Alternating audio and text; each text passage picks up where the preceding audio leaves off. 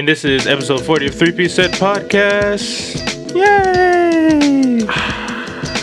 Yay! We're back in the building. We're at Denton Studios. Shouts out. We are at 40 episodes, y'all. How you feel? That's crazy. That's exciting. Yeah, That's I, fun. 40 episodes in. That's crazy. I've even improved so much since our early episodes. You say you have or we have? I said we. Oh, I don't know. For some reason, I felt I took that personal, but You're like, bitch, what? I'm gonna cut you. man, I used to hate having to like and like goddamn dogs jump all over you. I feel like I don't got no animals just because I don't want all these damn dogs on me. I feel that. It was too rowdy. It's too excited. It's like, oh, we got friends now. I'm like, uh, I don't want to be your friend. Dogs excited could be equivalent to a monster. Nice transition. There was. God So, damn it. speaking of Monster, the other day I woke up to some amazing news. Monster is available on streaming services, like fucking finally on Spotify, Apple, and all your other, well, I guess, title, all of your other. So it wasn't streaming available at first? No, it was just on. It was on SoundCloud. Like it was on mix. This was a mixtape. Oh, that was a mixtape. Yeah, and This one that's- got that popular being a mixtape. Yeah, that Oh. arguably started Future's like His massive run. of uh I forget the year, like fucking 20, 2014, It came out five years ago. So five yeah. years Oh, ago. That wow. was like 2014. Yep. And His run was a monster, beast mode, 56 nights. 56 nights. Um, Uh, shit. there's another one in there. Oh, um, oh, that's 56 nights. Well, yeah, there was like purple, there was Evil, Purple Reign, Purple Reign. I mean, Dirty Sprite 2 it- came out. It all accumulated in Dirty Sprite 2 with shoulda won a Grammy. Dirty Sprite 2 should have won a Grammy. Facts. That was album of the year. Yeah, but it all started with uh, this mixtape monster. And listening back to it, because I haven't listened to it in literally like probably five years. The album or the song. The album, The album. the mixtape, whatever. What's the The album project. now? yeah, the project. the project. There we go. Because, nice like- and ambiguous. But right when you get into it, you couldn't overplay it because as soon as you really, you know, you kept playing it all the time, playing it all the time, he just dropped another one, and it's just like, okay, I'm on, I got this new thing to listen get to. this And new before you fresh. and before you can get tired of that one, you dropped another one. Before you get tired of that one, you dropped another one. It's just Yeah. like you kept coming. He was the Rihanna of hip hop. you know what? Because Rihanna was putting out albums like once a year. Yeah, and people are still out here asking for one every couple of days. Like, bitch, what the fuck are you doing? You should be recording. and she was like, "Yeah, I'm dropping an album," and then drops a photo, a photo album mm-hmm. for, for your Lingerie. coffee table. It's like, Here's some makeup. Look, man, she's Like, we didn't ask for that. I mean, she's making so much grabs money. lotion, I guess. Why? I'm going to buy it. But that's not what I asked for. Rihanna, make an album. Why? I'm out here, like, living my best life, eating the best foods. Mm, yeah, Looking all warm and soft. looking like the best foods. Um, but my favorite thing about this tape was like all the nostalgia attached to it, and it, it literally reminds me of moving into my first apartment with like minimum furniture. Uh, you know, working two jobs, going to school, and then just being a nigga and doing nigga activities, playing 2K, smoking blunts, like and that's what going to parties. That's what this shit makes me think of. And then like listening, because back then it get to a point where I was just listening to like three songs off there. Yeah. But listening to it now, I'm like, damn, all these songs slap. Just even from when it comes in, oh that shit radical, oh that shit radical. Oh, this shit radical. Oh, this shit. And it's And like, it got to a point where I used to just, I always skip that just so I can get straight into Monster. And then I was like, man, Radical really sets out the mi- the mixtape like perfectly. Like from like this, the uh, the bass hits to the repetitiveness of it. Like it, it when you listen to Radical, let you know this is what you're in for for the next what, thirteen tracks. Um, This is this is what you're sitting for right here, and it was like I forgot how great Monster was. Yeah. and then listening back to it, like, like all the like toxicity of Future. I don't want to say it started here, but Oh, oh, no, man, no, it's he's like- been toxic. Yeah, but been- this was no. this- see, it's like this is depressed it. future because Yes. right after Monster, you get Throwaway, which is just like a savage ass song, and then it yeah. transitions into Someone go hold for the nigga, get it over with. And he Yeah. starts he starts crying on the track. He's out here. He was like, I was get, I was, I had a thought sucking on my dick, and I was thinking about you. I was fucking on a thought and I was thinking, Thinking about about, you. you. That makes That's- me feel really yeah. special. I'm like, wow, that.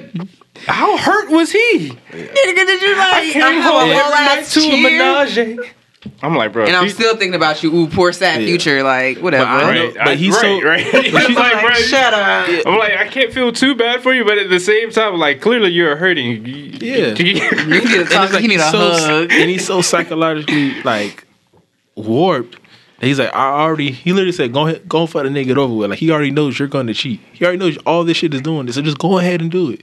So he's saying, I'm fucking. I'm gonna fuck. I know you gonna fuck Yeah. around. I'm already fucking around. So just go ahead and do it. See, I think about with. it more of a- And I hope and and I hope that when you're fucking that nigga, you're thinking of me because when I'm fucking these girls, I'm thinking of you. And that's how you looking at how warped of a oh mind oh future my has. god, It's, like- terrible. it's it's. but if you think about it, I think like it's more. right it's there. coming from more of a. At this point, he, him and Ciara are already broken up. yeah, So it's like a. I know I was doing that fuck shit. So I know now that you're single, you're gonna be out here doing whatever. And go ahead, do that shit, and come back to me, man. I'm this is when you know future was hurt. he's 'Cause saying go fuck another nigga, and I hope you think he sound like a sad girl. he really, I mean, it's just like he sounds like Drake, but like Future in and Drake rap, are the but in like nigga, the rap nigga. form of it because it's just like who I don't know any guy who you have to really be in your fucking feelings that you're gonna take some bitch back that done fucked everybody else. Like, not saying that like you know personally, fuck who you want and enjoy yourself. But most guys I know, if she's fucking and sucking, you ain't taking her back. So it's like for him to say that, Ah, I don't agree with that. I, I think most uh, most niggas take back women Yeah. who cheat on them. Niggas take back women who cheat on them all the time. These niggas just have smart enough not to talk about it. Oh, you're Like right. women do this thing of, oh my, he cheated on me. He doing this. He doing that. Let me tell the world how I stayed down or how this nigga had me out here looking stupid.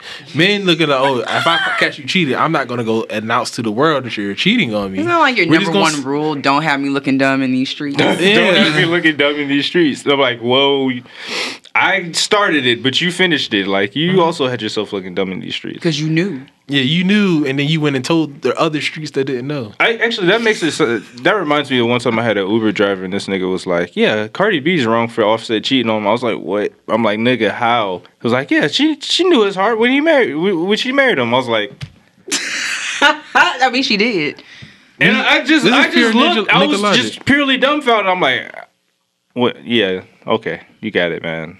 Yeah, she psh, that's she was wrong. If the yeah. tree falls in the forest, Sure. and no one's around. You know, it's kind of like mm-hmm. you know, you you're not How you gonna Look, be? How you I'm- gonna be upset at a bear for being a bear? exactly. Yeah. It's like I know this person, and It's I like, know this person. You shouldn't have been in the woods. If they stealing stuff and they keep stealing stuff, how am I be mad at the th- like? I know you a thief. I get like, and that's the thing about it. Like, that's the most simplest way to look at it. And humans are anything but simple. You're right. Like, we're super complex. So a lot of the shit that you might put out there, like a lot of the, like the psychological abuse and trauma and shit like that, or a lot of the gaslighting and all that good Yeah. shit, mm-hmm. and it ends up becoming toxic. And it's like, well, you can't just reduce it to True.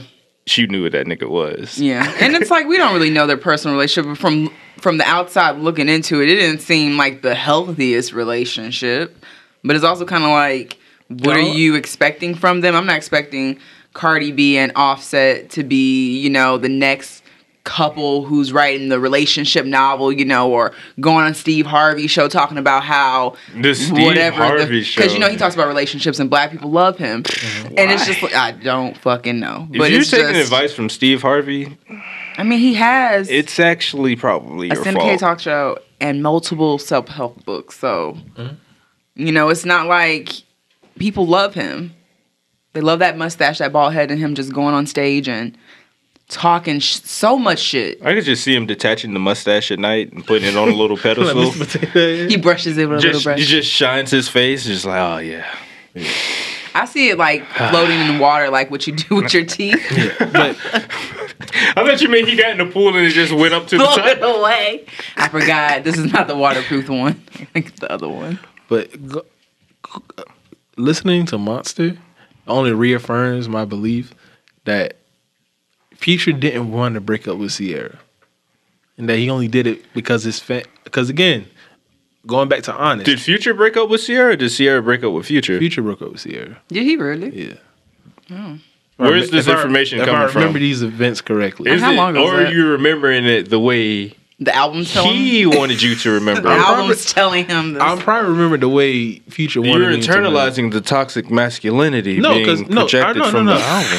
I remember Come 'cause- with me, brother. because Let me uh, tell you. Ciara Nah, was getting brother. mad. yeah, because Ciara was getting mad that Future wasn't like taking care of his son. The Fu- She's like calling Future ain't shit, and I yeah, mean, because I remember she everyone said was- he would keep him, but he Yeah, would be with everyone else. Yeah, and everyone was criticizing Ciara like you knew who Future was before you got with him. I mean, Future, did has- have like a whole bunch of yeah, baby Future mamas like five or six baby mamas. You the seventh. Why would you think? that you was different. Yeah, why would you think? could Why would you think he was he was different? And then why the hell would you She name your child sing? Future? Yeah, and then She wears good weaves. granted, Future did give Ciara her last hit, "Body Party." Oh, he did. Future wrote that. He really did give her her last hit. He gave her. He gave her. He wrote. He wrote her a hit song. They got her back relevant. He, she became his baby really mama. did. And he They was in the a baby, video. and he was in the video. They had a baby. Sensational.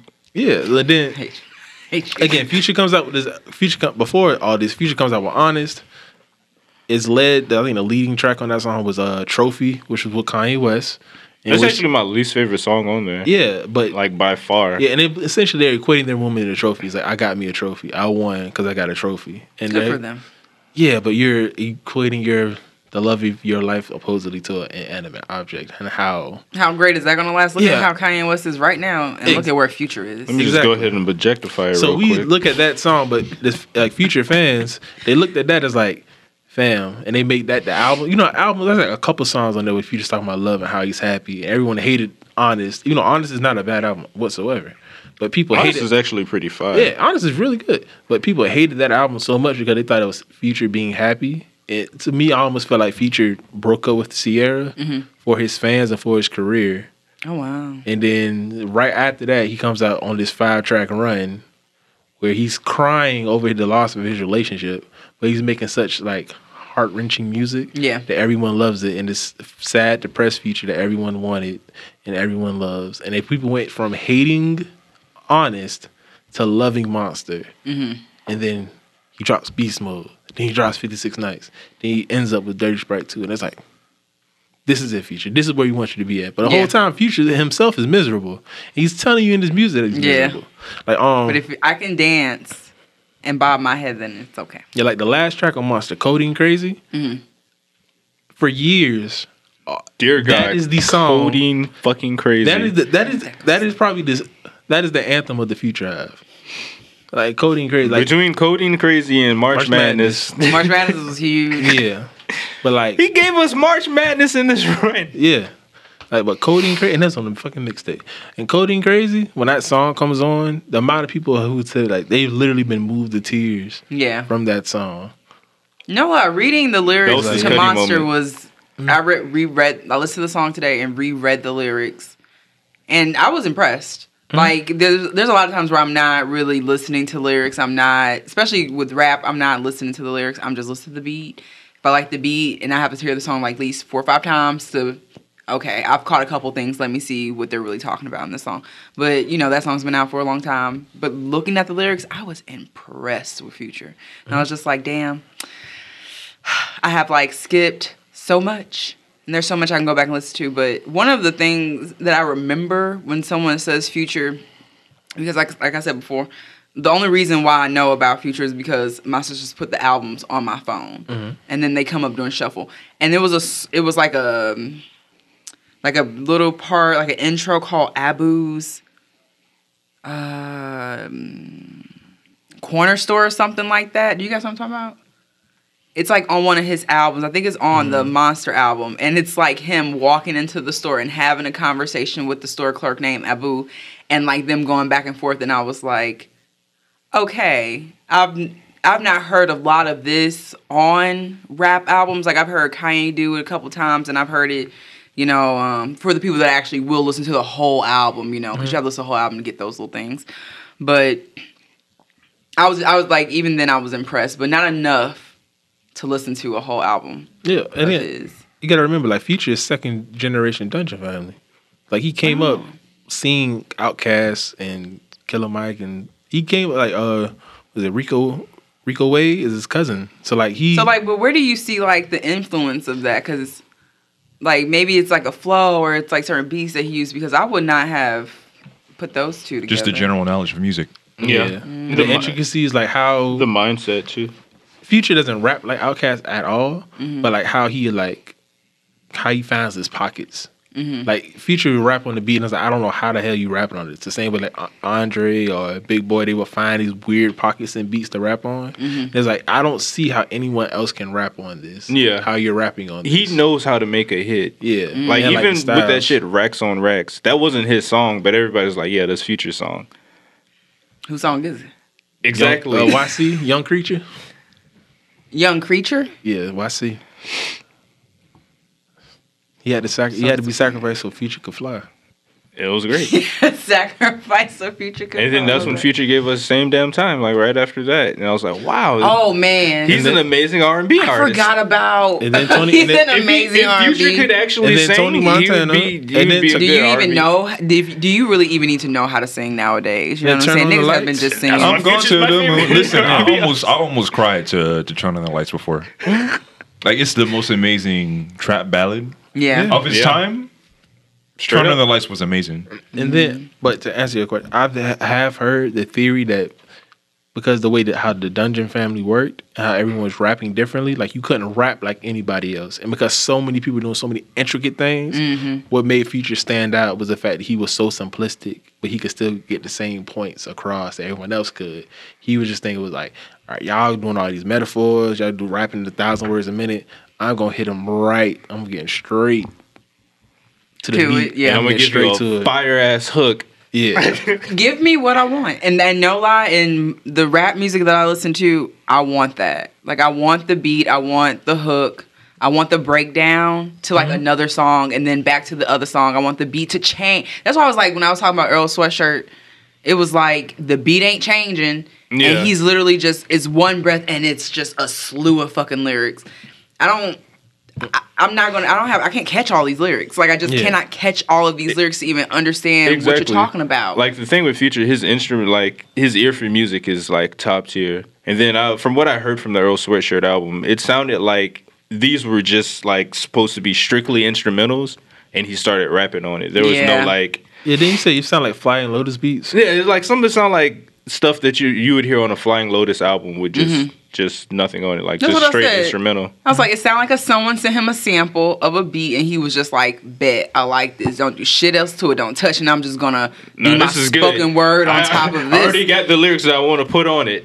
like I like he, he it's like he it didn't matter what the beat was. It was gonna sound this way no matter what on top of the beat. How would it compare to the previous album? I went back and listened to Doris, like the uh, Not not Doris. Um, some rap songs. Some rap songs. It's in general. It's similar. it sounds similar, just different beats. yeah. Because I absolutely love some rap songs. So I might have to go and check it out. Oh, I- I feel like oh, I- some rap songs is a song. No, it's, It's the name of the previous It's the album. the previous Yeah. album. Okay, I thought you were really. I thought you were really saying something. I was like, I don't. It, what song it, are you talking it about? It continues some of the same things because he can't. He dropped some rap songs right like after his father passed away, and like he was still like depressed, and that's some rap songs all of him being depressed and trying to get over the fact that his father died. And on this album, he's still touching a lot on those same things. If you can hear what he's saying, because the album's like mixed horribly, in my opinion, but that's kind of like the sound he's going for, for like this dirty, gruffy, like. You It sounds like something you he's- could listen to on a like cassette the tape. it's like the instrumentals are like almost in the forefront. but would you want to? No, it's like Yeah, I think it's it's, it's an, the- think- it's a it's a genre. It's yeah, a- I think it's it's, just the a aesthetic he's going for. Like the instrumentals are washing over you, and that's like the main thing. And he's saying everything underneath it. So it's like these are the wave of emotions, and he's like explaining it, but he can't get through his emotions. Mm-hmm. I think that's like the idea of what he's going through. Because when you hear what he's saying, he's It saying sounds a like lot of short shit. thought thoughts. It's like Yeah, he like gets you a said, thought. He says It's like it. stream of conscious rap. Yeah. Yeah. it's like a haiku. He's like, here's a, here's a beat I enjoy, and these are just what's flowing out. And it's been a while since my father passed, and I'm better now, but I the processing of it is still. Yeah, hard. That's Hard why I wanted to listen to it. It's like you know when you lose a parent, you and pe- someone else loses a parent, you and they figure out a way in some type of art form to express it. I want to see if you have the same pain that I have. I want to see if it correlates, if I can understand or connect in certain types of ways with the art that you produce, and it makes me feel it makes me feel better. And so that's why I was like, when I read, you know, the little biography about the album, mm-hmm. I was excited, and then and then listening to it, it was like, okay, well, I really, I'm about to sit here and like read this like a book. I'm about to actually read all of these lyrics and then like decipher what the fuck he's talking about. Mm-hmm. It's like a journal. It's like a journal, and it's like, but who really has time? Well, It's, you have to doing, be a it's doing homework for an album. And I don't want to do have that be much very in- homework for I have that. to be very invested. Like Lupe Fiasco, I sit there and do homework for because I'm so invested. Pull out your notepad, your blackboard, Yeah. chemistry set. Honestly, I'm doing, I'm doing alchemy to get to get these Yeah. Lupe bars to get, understand what the fuck this nigga talking God about. damn it! I almost cracked the code on track I think I did that with like I'll do that with obviously because I don't speak the language, but I'll do that with albums in another language. Mm-hmm. Like I want to do like when I really got introduced to Stromae, I was like I'm going to understand what he's talking about in all these songs, these three albums that he have. I'm gonna figure out what these all meant and what the background is. So I get that. I did the same thing with Coldplay. Like when I got, I, it's true when because when I was younger, that was one of my favorite bands, and We, we've all had a Coldplay face. We've I all had a Coldplay phase. Mine's never left. But that's one of the things where I was like, I will go back and I will research. You didn't have a Coldplay face, did you? Bro, that no, that album with Speed fucking of head. Sound was that Speed of Speed of Sound XY. Bruh, that album fucking slaps. Yeah. Wasn't Coldplay that everybody was mad at? Was that on their phones? That was no, you two. that was you too. Okay. Same Coldplay idea. is It's, the like- same, it's the same idea. same Ye- idea. Yeah. All these Coldplay's like the bands- younger version of U2. All right. They could all be condensed down into Tame Impala, which is just one That's- one guy. Well, That's not true. no, no, no. Because they're like, U2 have some songs that put me in my feelings. if like, they drop if they drop an album right now, you're gonna No. go listen to it? No. Exactly. that, like Tame there's Impala's certain got some songs. shit coming out February 14th. I just checked. Two songs are available now, and I listened to that song. Oh my! I listened to the first one, the one that's not a single, and that shit was starting. To, that shit was slapping. The second one that just dropped recently. That shit slaps. Yeah. Like how hard do it slap?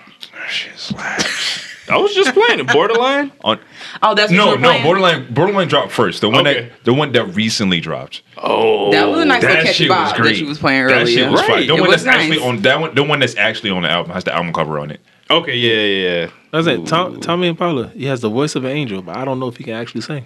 Tame Impala. Sing it. Don't know I, I swear that actually you said Tommy and Paula. I did. He did. No. Tall man, Impala. Uh, but yeah, so check that out when it comes out. Check out these singles right now when you get the chance. Okay. Um, I saw Benny the Butcher and Smoke DZA real quick. Statue of Limitations. Besides Sassy, anybody else get a chance to check it out? I mean, majority you heard it. I played it in the car. Nope. Was that the whole thing? Yeah, it's only six tracks. Um, A short little EP. hmm. What did I think of that? I haven't gotten a chance to get into Benny the Butcher yet, but uh, he seems he seems pretty tight. That good gritty drug rap. So I'm with it. I'll check it out. Um, I used to listen to Smoke Di- Smoke DZA kind of hard during like the uh Current, when your Curren$y Smokers tour era. yeah the Smokers tour Smokers tour uh Jet where is it were they the Jets the Jet set The Yeah, band, the Jet Set. Jets? yeah it was like a uh, record label almost or like a group Jet Yeah. Life. Jet Life what the f- Come on, man. where's my Jet- I, thought, I thought it was Jet Life to the next life. Yeah, we on like three, I- this is three bruh, different lives ago that was sup- it was that was supposed to be like Curren$y, Young Roddy, Trademark the Skydiver, Trademark the Skydiver, Smoke DZA, Smoke DZA. uh, Mikey Rocks. Mikey Rocks was in there for for Oh, a nice wow. little Like, stint this is gonna be this is a That's one name I do know. this was supposed to be like all these underground rappers all on Curren$y's label and like oh my god yes Curren$y, the one with the big face. He do got a big face. Was he on like some he show? just always looks like he sleep yeah He was on a show though, because I wouldn't know him if he wasn't on a show. I, don't- I don't- He was on something. I don't think Curren$y was on the show. yeah that was a that was the era that was the era but Did he have a um, song, a popular song? back then where the cash at Never mind. Never mind. Never mind. Yeah, back when he was on Cash Money, Cash, Young Money. Young Money original Young Money first first nigga signed Young Money after Wayne you know Wayne's technically never not signed Young Money he signed to Cash Money So yeah, first person on Young Money was Curren$y. Mm-hmm. C U double R E N dollar sign. Why in the hell are we not signed? Anyway, But yeah, it's been years since I really listened to Smoke DZA. So this was like it was, this was nice to get them together, but I really don't have much uh, other opinions on it. Right. Right. Right. Yeah. I just remember his voice live, and it was just so high pitched and nasally. And I don't know if like the uh, the speakers were bad at the time, or we were just too zooted. I think we're just too zooted. Because I, I was I was just about to say like the first I was shocked. 'cause I was like I didn't know his voice really sounded like that. That shit was resonating through my body, and not like in a good way. I was like, oh my god, it's going straight to my head. Actually, everybody else like it hit me in the core. Like when Big K.R.I.T. came on, like I felt that shit in my solar plex. I was like, okay, yeah, yeah. yeah. These are like this is that good Big- country shit. Big K.R.I.T. has a great rap voice. I think we just I think you just expected him to be taller. Respond to that. What the, f- bro? These phones are fucking up. You know the 11's up. We're in the presence of an 11. Oh, you have an 11? Yes, How do you feel? Superior. What happened to your screen protector, my guy? Like already? It's going through it. What you do though? What'd you do? I got What mine on for character. And honestly, it wasn't even put on correctly, so it's just like I'm gonna let it rock until I need to replace it. You need to Nah, I- replace it, I feel it. But but in the best supportive way. yeah, but uh statute limitations, uh Benny the Butcher and Smoke DZA. It's just another collab that I just wasn't really expecting. really? No, I wasn't because I didn't even know Benny the Butcher and Smoke DZA like fuck with each other like that. Cause he from like Benny the Butcher, he's from Buffalo and Smoke DZA from Harlem. So and I fuck with Smoke DZA. He, he he's dropped a couple of stuff. He's he's pretty cool, but He's got some. he- he- he's yeah, like I like bangers. projects from him. But it's been a while since I ever been excited to listen to Smoke DZA. I remember that nigga had a tape called Coney. Yeah, King of New Yo, York. had multiple yo, of them Coney, that tape Coney was hard. Coney, Coney was Coney, Coney, still slept. hard, Yeah, Man, oh Yeah, my King god, of New York. What was that one song they used the uh, the Timbaland baby sample? Oh, I remember that. Oh man, I remember because like I, that produ- I was like really into that, Is that producer who did that. Coney. It Do the might, research. might be. I think I have it on my phone. I think. Yeah, put that put it on the list for under underrated uh, shit. mixtapes. Wait, 2012, Coney. I- I'll probably what's, what's the title? Let me see that. Fish Tank. That's what it was. Fish Tank. Yeah. Diamond So- with Absol. Oh yeah, yeah, yeah. Let me go ahead and add this real quick. Yeah, so it's like seeing, but I'm so like Benny the Butcher is arguably my favorite rapper right now. So seeing a new project, him, I was like, all right, cool, I'm gonna check it out. And his, um, even on the first track, him and Ab, him and um, to say Ab, so him and Smoke DZA going back and forth is like, okay, okay, and then all six tracks are just six tracks of heat. Like, it's a great piece of work. Like, I, I got through. By the time I got the smoked and butchered, I already added a, I already added it to my phone. Like, yeah, this mm-hmm. is getting downloaded right now. And it's a nice twenty minutes. Any, if you're in Atlanta, it takes twenty minutes to get everywhere. Just put it on. You, by the time this is over, you be, yeah, unless it's traffic. You get you by the time you get to wherever you're going, you would have already listened to it. Mm-hmm. it's a great, great piece of nice drug rap. We just literally got Nice a tape called rap. My First Brick. Yo, Ashton, do you listen to Westside Gunn? Yeah, Okay, I figured. yeah. I just, all, the whole Griselda crew. I really, Benny was the first one I heard of Westside Gunn. I didn't like his voice. Really? Yeah, so I was like, all right, I didn't really care for him at first. Do you Then listen to got- Rock Marciano? I try. I don't like his voice. It was weird because like Rock Mar- I feel like Rock Marciano, Rock Marciano and Westside Gunn are essentially the same, Same person, person, yeah. but I can't, I don't, I can't listen to Rock Marciano, but I fuck with Westside Gunn heavily. Yeah, so Rock Marciano, uh, Rock Marciano, he's a great rapper, but he's monotone, and his beats don't have drum. Beats don't have drums, so it's like nothing to Gotta cap- have them drums. It's nothing to captivate me. A lot of Westside Gunn j- shit No doesn't drums. Have, doesn't have drums, but his voice is He, such does, a he like he, he he's like, he, had a, he, he had a track with uh, MF Doom. I was like, wow, how Yeah. you just how you stand on your own two with MF Doom? yeah, even the boom boom boom boom boom boom boom like all as, that, as, all as that, an official ad lib, Yeah, it's just all the animation of it all. Just like okay, it's what you. It's like basically what you want a Rock Marciano yeah, to be. listen, yeah, listening to Westside Gunn is like watching. It's like listening to a movie, Yes, and that's like every time, every all of every one of his verses is like a scene in the movie, and he puts you right there somehow, some way. I think uh of Griselda, he's probably the Westside Gunn probably the weakest rapper, I would say, but he's the most animated, and that's what that's where he really makes his killing because he just dropped the project uh Hitler Wears Hermes Seven, which again, Jesus Christ. it's again like he's glorifying Adolf Hitler. Who the fuck does that? Wait, what? A Westside Gunn. He's uh, in the same rap label as Benny the Butcher Why is he? How is he glorifying? because he has a mixtape series or a project series called Hitler Wears Hermes. And the first couple of tracks is literally a picture of Adolf Hitler just in Hermes clothes Mm-hmm. on mixtapes, and he would get so much backlash, culture like from the Jewish community, from other rap community, like who the fuck is who the who Is in black right person? Yes, Because it's not who black- in their right mind. There's been so much satire about Hitler. Is really who is this black person? Yeah, but like, this. yeah, but he's like, who?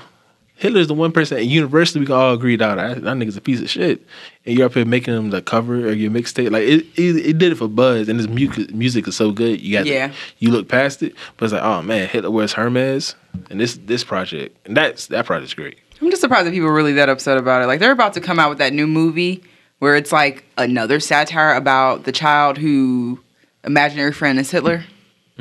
So it's kind of like. Yeah, I at this know. point, I mean, uh, Bootsy's movie is supposed to be called Mein Kampf, which is the name of Hitler's manifesto.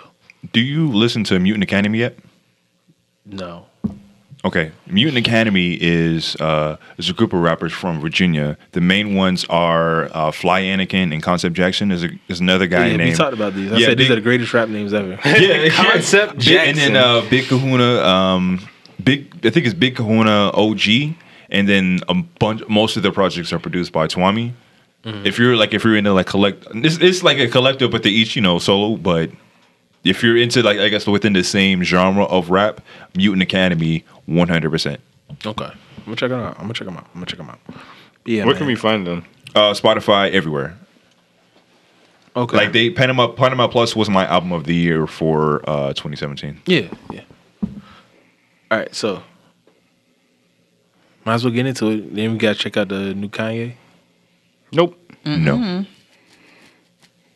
I don't think there's anything to get into. I personally We're- won't be listening. How would did ra- you feel I- about I, it? I would rather not. How'd I give feel us, about it? give us. Oh yeah, in you listen words to or it, less. huh? Oh yeah, I like to listen. I like to hear you. Okay. Which is funny because of the la- our last episode that just came out. You know, we like about talking about Tekashi Six Nine. We talked about uh this album because we thought it was coming out September twenty seventh. Yeah. here we are like in November. Here is November first, and albums actually finally came out. And um, and a lot of things you like you you said you, you sure the album would sound great, but you didn't think it'd be like a gospel album, things like that. And I was like, I, I don't think it's gonna be a gospel album. And I was like, cause like you know, it's Kanye West. What the fuck you really gonna give us? A, no, he really tried. Like it, it's no, it doesn't have the parental advisory sticker on it. There's no E next to any of the songs. There's not a curse word on the album. Like if you want to listen to like a nice wholesome album, this isn't uh not a bad album to put It's like the Will Smith of Kanye West no, albums. No, no, no. It's still Kanye West. It's Kanye West being Kanye West. But How? What do you mean? Okay. It's like you know, it's Kanye West being Kanye West. That can mean a whole lot of stuff. That's okay, kind of it's vague. every no like everything you, you could like about Kanye West it's on his album. is he still he's still the same person. Mm-hmm. He just has like a Jesus tint in front of it all now. So he's still being arrogant. Like even you it's know, it's song, like I really think I would like this album. I just don't want to listen to it. like it's a song going oh it's a song going here where he's literally talking about y'all are mad about my um about my 350s how much my shoes cost y'all wonder why my merch is so much it's because of taxes like he's still making everything about himself but he's doing it but like i oh, he this said it was about taxes. Yeah, that's why like- he was doing all this stuff with it's the like, church. I- no, no, you didn't say that specifically but he's Uh-huh. saying like i have to pay all these much in taxes i have to do all these things and this is about you know but like I, he's still so self-absorbed in and, in and of himself, which is this crazy thing. Because when you think about gospel and people use like their own personal testimonies, it's like, oh, mm-hmm. this is the things I went through. I was in my lowest part, and God brought me through. Kanye is trying to do that, but he gets in his own way. So it comes off, so it can come off sounding very like, artificial to a certain aspect. Like, um, like we was talking about earlier, we was talking about how Future and Kanye West had a song "Trophy," where they're equating their the love of their lives to an inanimate object. He does the same thing here, except he's calling Kim Kardashian the number one in the lemonade from Chick Fil A. a what? Like he has a song with like "You're my Chick Fil A." No, he don't. Closed on Sunday. Closed on Sunday. You're my Chick Fil. This on this new album. It's on this new Can album. someone So explain the he's metaphor for comparing me? her to conversion therapy. no, I he's hate not. you. He's not. they but he, do but he's Boycott saying like you're, you're they my. support it. But he's he's saying Exactly. It's just fucking ridiculous. he's saying you're my wife. I love you like I would love a number one from Chick. Like he's com- literally comparing the love of his life to like how would you feel if your how would your significant other felt if you called them you're my number you my number three spicy from Popeyes or something like that. Like is that something you Popeye's think- chicken sandwich return today. It was yes Yeah. on the, on November third. Yeah, so it's like, did you, you know, it's it's like he's still doing the same thing that he did all these years ago. It's like he's the same person. Yeah. But the concept of closed on Sunday is put your phones down. Like we shouldn't be on the internet. We shouldn't be watching TV. You should be spending time with your family. Like close, mm-hmm. like you do all the stuff Monday through Saturday. I feel like maybe some That's people fine. need that from Kanye West. Some people may need that um, yeah. push, maybe. Yeah, and this has Um, been this big, and that's yeah. been, this actually been a big thing, where like yeah, like Lecrae, other gospel artists saying, though it doesn't matter what you think about this album, God is using Kanye West because he's literally saying Jesus is King. Mm-hmm. They're having Jesus is King on billboards in the middle of Times Square. Like he's reaching a level Yeah. and spreading the word of the gospel or talking about God in a way that no Christian artist, no matter how big you are. Mm-hmm. Couldn't do like Kirk Franklin can't do this. You can say Kirk Franklin makes way better albums. He has way better albums than this, but it's We're like not even going to talk about the fact that this man put out a gospel album. yeah, but it's like so they're saying like it doesn't matter what you think of the album. Yeah. The message is getting out and he still has a, a positive message. And it's literally all his fans, they're so into Kanye. They're literally saying Kanye West is making gospel rap a thing. He's he's making it hot. Like people he's literally saying like um fans are buying his merch. Fans are going to going to churches, going to church more often. Like literally, Mm-hmm. people saying, "Though this album make me want to go to church. This is the best thing that make this get me back into going to church." This, these are, but these are these Kanye West stands who don't think he can do no wrong. Yeah. and they're so in love with Kanye. Yeah. that whatever he does is right. But it's kind of like, are they, you know, really connect? It's like, yeah, it'll be great that they're connecting with God and Jesus and the church and all that stuff. That the things that you're supposed to do in Mm-hmm. our society, you know. But then it's like, is it because of the hype of everything that they're connecting? Because of the fever of everyone being excited about it, or is it that they're No, really it's the trying love to? of it's the love of Kanye West they have. yeah, then even, and it's so it even is so kind much like yes, like the uh, Donald Trump is tweeting about this album with the Yeah. link to the album. Yeah. like we're, So you know, we're gonna put God and Donald Trump in the same sentence. But that's but that's also That's another not- thing. It's like this is your message though. This album may be you saying all these positive things and mm-hmm. putting forth this great message, and you may have a couple thousand people go to church. It's like for me, it's it sounds like when people get motivated to work out for the mm-hmm. new year to lose weight, and then you know everyone goes and they buy a gym membership, and then come February, no one's going anymore because it has lost its shine. So it kind of that is pretty much what this album is reminding me of. Yeah, and then- everyone's talking about how great it is. I'm like, and how great Kanye West is, but what's gonna happen afterwards is what I really want to know. Yeah, and this is actually Kanye was did the first thing that I can remember him ever doing with this album. This is like a Frankenstein album. Like there's pieces, eleven tracks. There's pieces from every one of his albums, from College Dropout to, through Ye, on this. Like it's like it's songs that sound like really early College Dropout era Kanye, and then he has elements of like the Life of Pablo, like some of the beat switches and things like that. Um, the screams, the random screams he has, like when he ends up closing Sunday, he's like Chick Fil A. He screams. No, he does And- Yeah, not. he, he does. And then on the track before that, he's talking about having a conversation with his dad, and his dad's talking about that's not that's not Christian. He's like, man, I said that, that's but that's not godly. That's screaming. Ah! It's like he's doing. He's Yeah. Like he's adding all these elements. So it's like if you if you love a Kanye West album, Yeah, it's a it's a part on this album that's right there for you. Yeah. There's some beats on here that sound like straight from graduation. There's beats on here that sound like he's from My Beautiful Dark Twisted Fantasy. Yeah. Like it's it's very short, but he has something going there for all of it, and that's something Kanye West has never done before. Yeah. was every uh, every last one of his albums sound different, and this album sounds different in the fact that he just took pieces of everything and made it this. Mm-hmm. He also says on the album like he had Gandhi, uh, uh, Yandhi, the album that's supposed to come out last year. yeah, Yeah, like it was the original, the original album, like you know, like Gandhi. Oh, it was called. Yandhi. It was called. He had the album. The album's done. It was called Yandhi over because of Gandhi. yeah, like Jesus, like Jesus.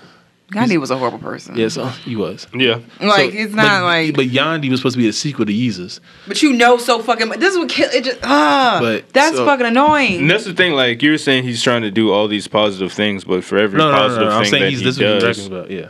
yeah, for everyone that he does, there's like two negatives. He's like, look, it's like he's No, taking Kanye West- surface things. Like is- Gandhi's great. Let me name my album after him. It's like, but you're not doing the research about who these people are and what they stand Kanye for. West literally proclaimed, proudly proclaims that he does not read books.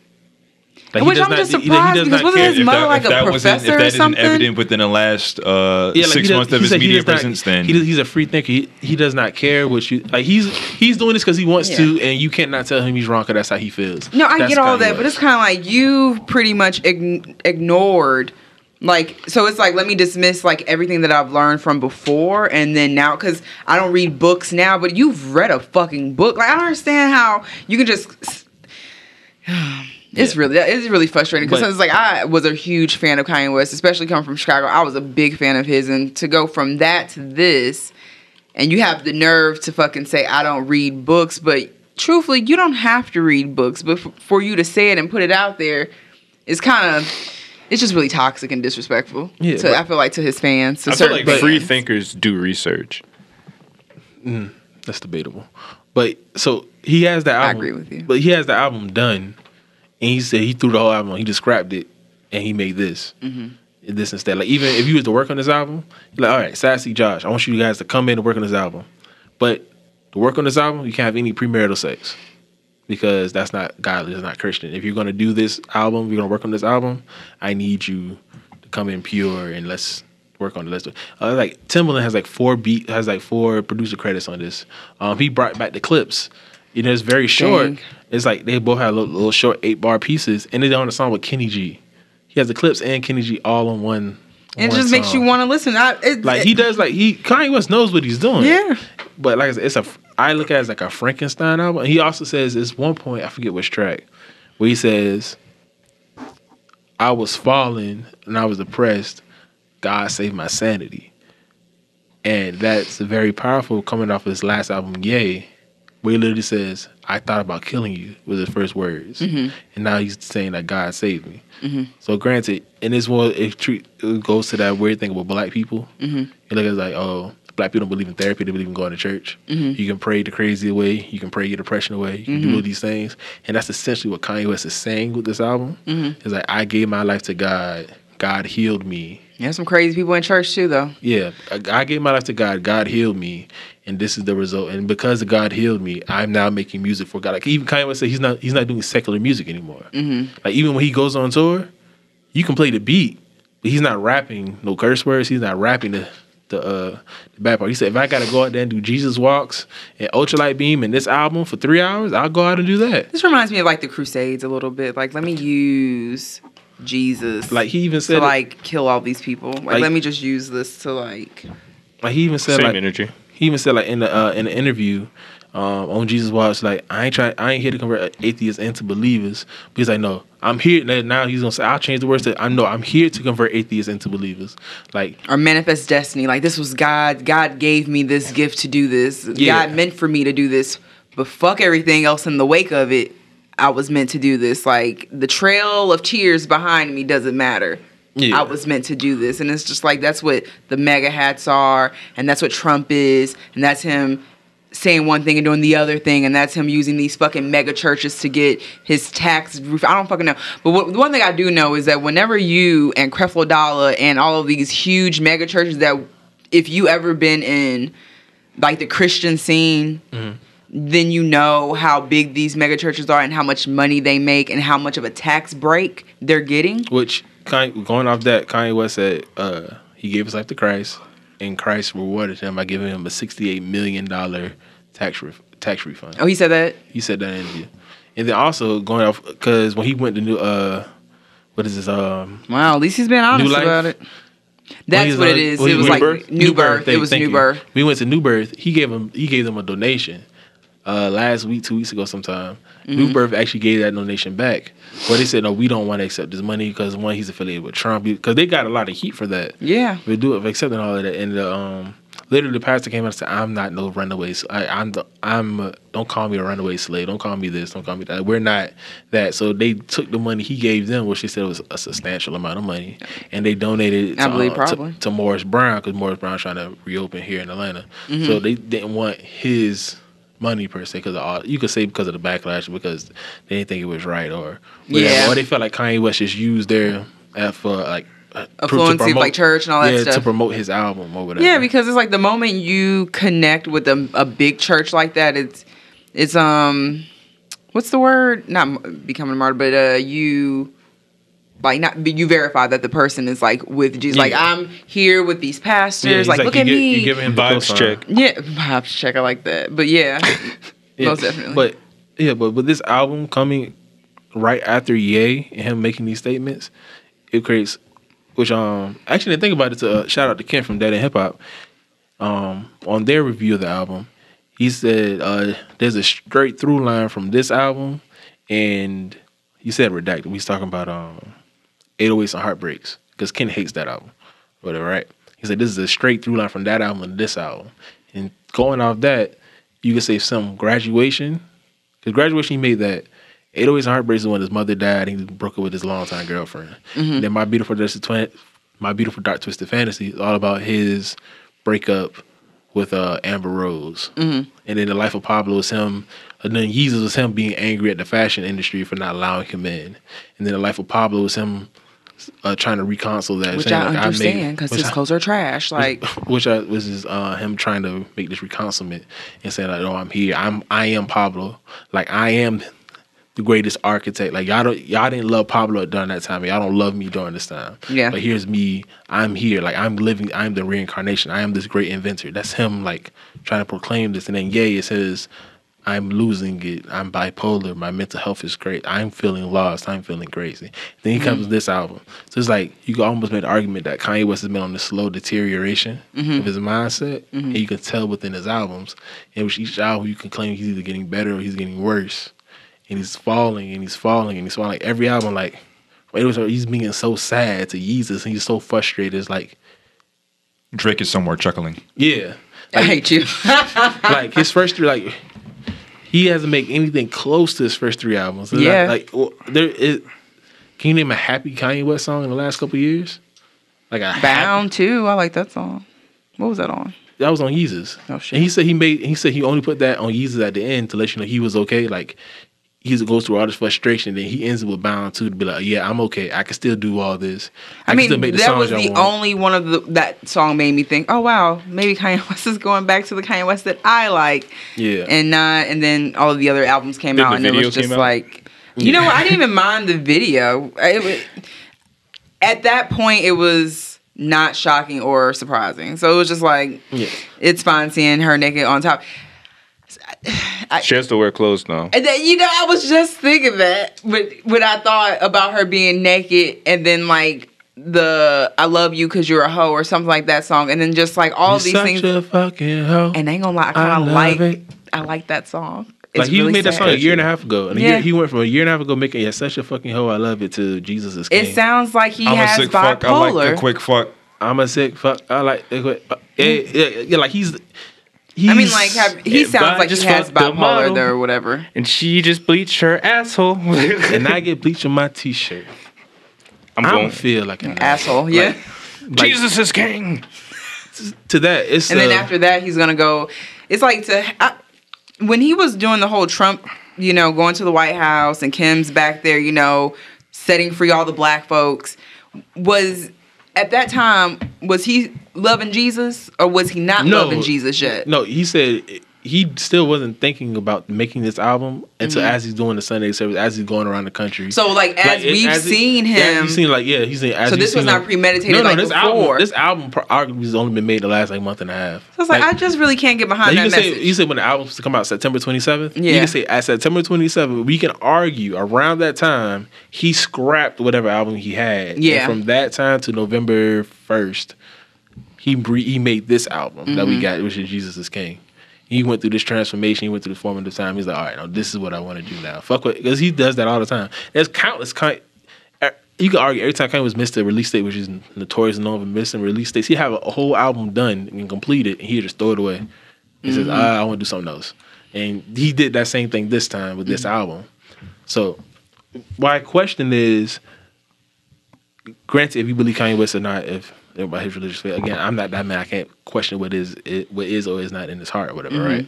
But like, I now wonder is he okay? Because like, okay, he he's been sad, he's been depressed, he's been all these things, and now he's, he's Found Jesus. now he feels like he found Jesus and he's okay, or is it just another step on his road to like, Something else. like he he's re like you, listening to the album, you can feel listening to the words and how he's rapping and everything, and it's like he's grasping for something. Kanye like- West is prime for a, um with whatever the fuck. What's up, Terrence Howard had? Like whatever the fuck he talking about. Like Come on, man. like like it's like Kanye West Like, is losing a grip. That's where Kanye West is like when people don't know what the fuck is going on in their lives. They don't have, like you said, Mm-hmm. it like needs to catch a grip. That's when the conspiracy come in, and next thing you know, he's gonna like shave his head, and he's gonna be like talking about I'm gonna quit Empire and numbers and angles and shit like that. So it's like he. Angles, goddamn angles, Like, man. you- Come did you see on, that man. interview? like even if you Did you not see that interview? like It even was- if you it was listen to It was great. You didn't say if you saw it or not, so I don't feel like you saw it. I think you're just talking shit, but that's fine. if you listen to like Kanye West's like interviews, he's not he can't like even complete a thought. Like it's like so much information like going through his head. It seems like like I'm waiting for He'll like a start- predator to come in and just be like, "Look at this soft mind. Let me feel it with dumb shit." And like go on to the next phase of whatever Kanye West is about to do. He's like a phoenix Yeah, rising from so- the ashes every couple months. yeah, so that's that's it with this album. Like it's a again, if you like Kanye West, if you're a Kanye West fan, you're gonna love this album. Because when I first listened to it, I was like, it's nothing about this album me want to go back and listen to it. And then I was like, hmm, let me just look at. Then I went back and listened to some old Kanye West stuff. And I went back and listened to it, like, okay, I see the elements of everything he did here. But would you still go back and listen to it? No, because it doesn't. Gospel music in and of itself supposed a movie. Like, I don't know. I don't care. You may maybe you do. You not believe in Jesus, but like when someone, if you go to like, it's certain gospel songs that make you feel something. Like hair mm-hmm. on the back of your neck stands up. It's like even if you personally might not believe in what they're singing. you- They believe in it so And much that believe it- them. that you believe them that they believe in it, whatever. Right? That this album doesn't do that because still Kanye West is so self-absorbed. He can't get in he can get he's trying to make Jesus the star of this album because Yeah. Jesus is king. Like he's trying to do that. He's just so But he's narcissistic so he narcissistic that he gets in his own way of the album. So he never reaches that point of like, oh, this is a gospel. You think he's gonna like album. start a church? Like, what do you think is next for Kanye West? what do I think is next for Kanye West? Mm-hmm. Um, this album's doing. He's projected to sell like two hundred something thousand. So he can continue doing this because, or he can go back. Like you know, he can be super Christian now, and then No, I mean I understand. Like, there's a lot of things he can do. I'm saying, like, what do you think based on Kanye you know West this too, long Kanye history? Is too, Kanye West is too erratic. Like that's what, that's what I'm saying. Like this album only proves like he. I feel like he's drifted so far off that he's grabbing onto religion to like trying to ground himself in. Isn't that what we all kind of grab onto? Yeah. Like it's our bottom, our base. We try to figure out something. I mean, I guess, but not me. I mean, it doesn't have to be religion or God, but it's like something along the lines of I want to believe in something. Yeah. So Manifest I think destiny. that's I mean, not what that's- manifest destiny. Is. No, but that's yeah, God telling me you have the right to take from everybody else. yeah, but that's, that's what I think. I'm gonna get that shit. T- that should be if I was if I was gonna start a hate group, that would be my thing. Manifest destiny. that's it's like the thing of every hate group. No, but I, it would literally be manifest destiny. Like that's what I would call it. Yeah, but like I said, like if you don't, I can't tell you to go listen to this album because I don't personally think it's a good album. Like, it's kind. Do you think this is another blight on Kanye's record? Oh yeah, this is like the third bad album. Not You counting, said, not, count, "Oh, not yeah." counting Kids Okay. Ghosts. Uh, the Life of Pablo is good now, but I didn't like the Life of Pablo when it first came out. But this is like the third album in a row Kanye West has put out that I don't think is good. So like, I could even go as far as to say this might be Kanye West's first bad album, like objectively bad album. Like if you're not a mm-hmm. stan, if you don't love it, I could say like, no, it's nothing in this that makes me want to go back and listen to it. Besides, if I just want to hear Kanye West, and if I want to go hear Kanye West, I can go listen to old Kanye West albums Yep. to hear the Kanye West I want to hear. So that's that's me. Like again, I feel that. I'm not gonna tell you to go listen to it, I'm but not. It's out there and it's a de- it's it's decent. If you love Kanye West, or at some point in your life you love Kanye West, it's something on that album for you, like just sonically. Yeah. But as far as meshes wise, meshes goes, like if lyrics mean anything to you at all, you're gonna laugh a lot, or you're gonna be like, you know what? I fuck with Kanye West so much that I can overlook this. Like, I'm just gonna turn it Yeah. out to preserve what I already feel. Yep. There you go. Yeah. Like, oh yeah, I think he's crazy. I think he's this. And then no, he's just.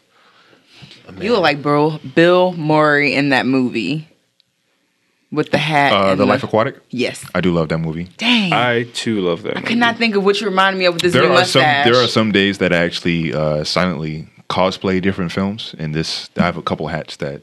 Actually, I need an orange one just so I can do that. Yeah. But that's that's the vibe you're giving me right there with the with the grown in mustache with the hat. Thank you. You're welcome. Okay. Uh, have you guys seen all the information that- that HBO's been dropping? I read what you wrote. Does that count? Is there any other uh, content that we have on the list? Yeah. Uh, Dolomite is my name. I had a transition for that, like for the past 15 minutes. All right, want to use? Want to shoot? it? No, Shoot your shot, bro. No, we do can, it. We can fix it in the post edit.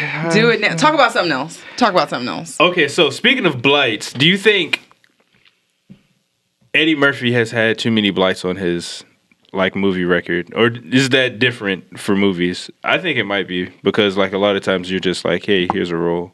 I think that we like the underdog.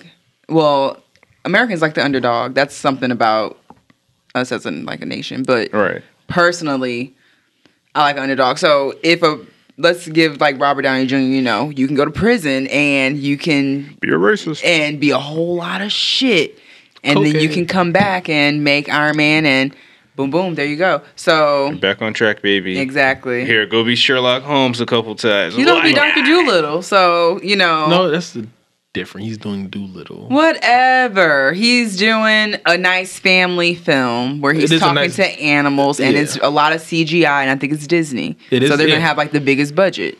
Yeah. So it's the fuck the Eddie Murphy Doctor Dolittle. it's not Doctor. Do- It's its own Doctor thing. Dolittle. Doctor Dolittle was based off a book called Dolittle, which is about a man who could talk to animals. Yeah, I remember Doctor, that. yeah, Doctor Dolittle is complete. Is you know, it's based off of that. There's But it another movie where it was But like a talking horse. They're just trying to erase it's the black man, No, but Robert Downey. Jr. He's like a magic man. Like he has, he's not a doctor. He has nothing. I don't think he has a family. Like it's nothing. Like those two movies are completely separate. It's like him on a trip with some kids on like a ship. Yeah, And he like What? Yeah, Yeah, them talk- it's like- just weird. yeah, That's like weird. That's weird as fuck. that Actually, sounds kind of yeah. It sounds like Noah. Like, I saw. Like, is this nigga supposed to be like Noah? and This is the Ark or some shit? Like, no, I think they're on like a mission. Yeah. Damn, I was about to make a And- real fucked up joke. I'm not. Out, please. Nah. It wasn't a suicide.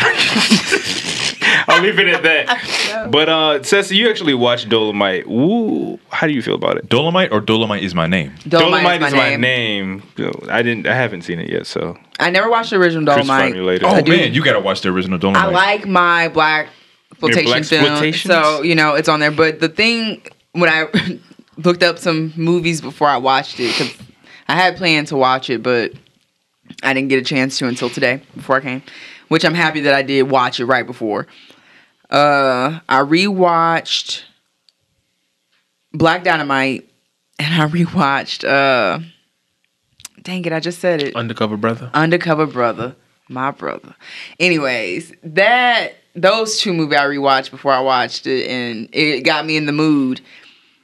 It did. It got me in the mood to see like the polyester and the layer of sweat on everything that like the seventies The reminds me of.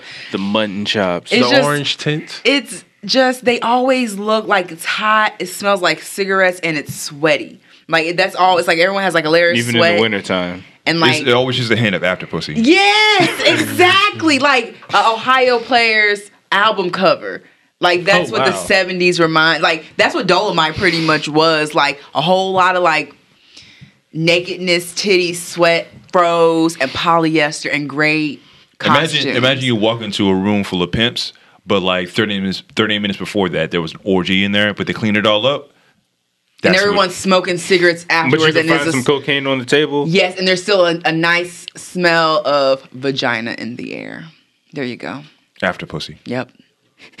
This is exactly that's like the best. Yes, this is exactly what it reminded me of. But anyways, it was great. It was Eddie Murphy at his finest in a very long time. Because the last movie I saw from him was the Mr. Church movie, Oh God. and Not so um, long ago. yeah, exactly. Yeah, I, was, I I, was, I was really hoping for Eddie Murphy to start cussing again. Most definitely. You know what? It's almost kind of like the same thing with Chris Rock. Every time I see Chris Rock and he's not like outrageous and like cussing somebody out and like certain things, I'm kind of upset because it's like this is what I'm expecting from you. He also doesn't have the range. Who? Chris Rock, What do you mean? as an as an actor, as a dramatic actor. Oh yeah, no, no, no, no, no. No, but I'm just like, Waffles. What are you doing with those waffles? oh my Oh, god. he played Pookie that one time. Oh, when he played cricket? Yeah. he was in That nigga was acting Boomerang. for his fucking life. He was like, I need this money. I need this job. But Two checks away from this myself. Oh my goodness. But um uh, oh my Hey, God, man. But Sam uh, Jackson had that same energy. Look he at really him now. did with the shot. With the- yes. Yes. I love that movie Come to America. But um uh, like I was saying, Eddie Murphy was great. You can tell he enjoyed playing this part in this movie. Like Yeah, he's the reason the movie it- got made. But but it's not even just that. You know, you can have like a project. He when I was saying that before, I watched a couple interviews that he's done to promote this movie, and he was friends with uh, what I think is Ray Moore. I, no, Rudy Ray Moore. thank you, Rudy Ray Moore. He was friends with him for years beforehand, and you know, he was t- asking him like, "How would you feel if I played you in this movie?" And he was just like, "Yeah, no, we, I don't want that. like, I don't want to do that movie. We should go on tour together. We need to go get on stage and do some stand up." That's what he wanted to do. So you know, and then the guy just passed away, and then he goes ahead and makes the movie. But that's what I'm like. It's a difference between like you can tell like there's a lot of passion behind Damn. this. Well, he did. There's a lot of passion behind it, but you can tell that he It's like I never enjoyed it. well, you gone now. Shit don't matter. I'm about to make this movie Exactly, because I ain't got to split this check. at all. Like what? Well, Green Book, Chapter 2. ooh, that's that's that's that's hurtful. Damn, they they fucked them them up all the way. They really did fuck that Hillary up. Anyways, so um, you can tell that he enjoyed it. One of my favorite people was Wesley Snipes. Like if it if I was not looking in the scene for Eddie Murphy, I was looking for fucking Wesley Snipes. That man has the range of like he can do it all, and for him to come in like. And it's funny because it's like, you know, I really never watched a lot of interviews with Wesley Snipes. So, like, the only persona I know is like his movie roles. And seeing him play this, and I, you know, I've seen him in like, you know, I forget the one where he dresses up and he's the um, To Wong Foo. yeah, I I love that. I love that fucking movie. But um, you know, so you see him in like comedic performances. He can dress up. He can put the wigs on. He can put the shoes, the heels, and all that stuff, and do like these characters of women, all He's that an stuff. action star. action star, all He of that hoops. stuff, White man can't jump. He Oh, does yeah, martial yeah. arts. all of the good stuff. But in this film, he, I, I, um, the actor himself, I don't know that well. The actor that he plays, the Duvel, I don't, I'm not sure what the name was, but him playing that guy, it looked like he was just playing himself a little bit. Watching him now in these new interviews promoting the movie, it's like, oh no, that's really Wesley Snipes. Like Wesley Snipes isn't Blade. He isn't like um, was it uh, Mo Better Blues or he's not. You know, what's that one? We were just talking about it in the car. Demolition Man. No, the other one. Nino Brown. Nino like, Brown, you know, he's not like he is like smooth talking, pretty funny, and like uses his hands in like a feminine way. He I, like I want to be friends with him. He's, And he- he's a real actor. He's a real actor, but but what I'm saying is the role that he played in this movie seemed more like who he was, Mm-hmm. like who he is, you know, as a person, much less just playing a role. And then he plays drunk the whole time, and it is funny. like he is hilarious. Is this movie like a Black Once Upon a Time in Hollywood, but better? As I mean, it's a black one. It's it's basically a black once upon a time in Hollywood. Basically, Is Mm. it better? I didn't see Once Upon a Time in Hollywood.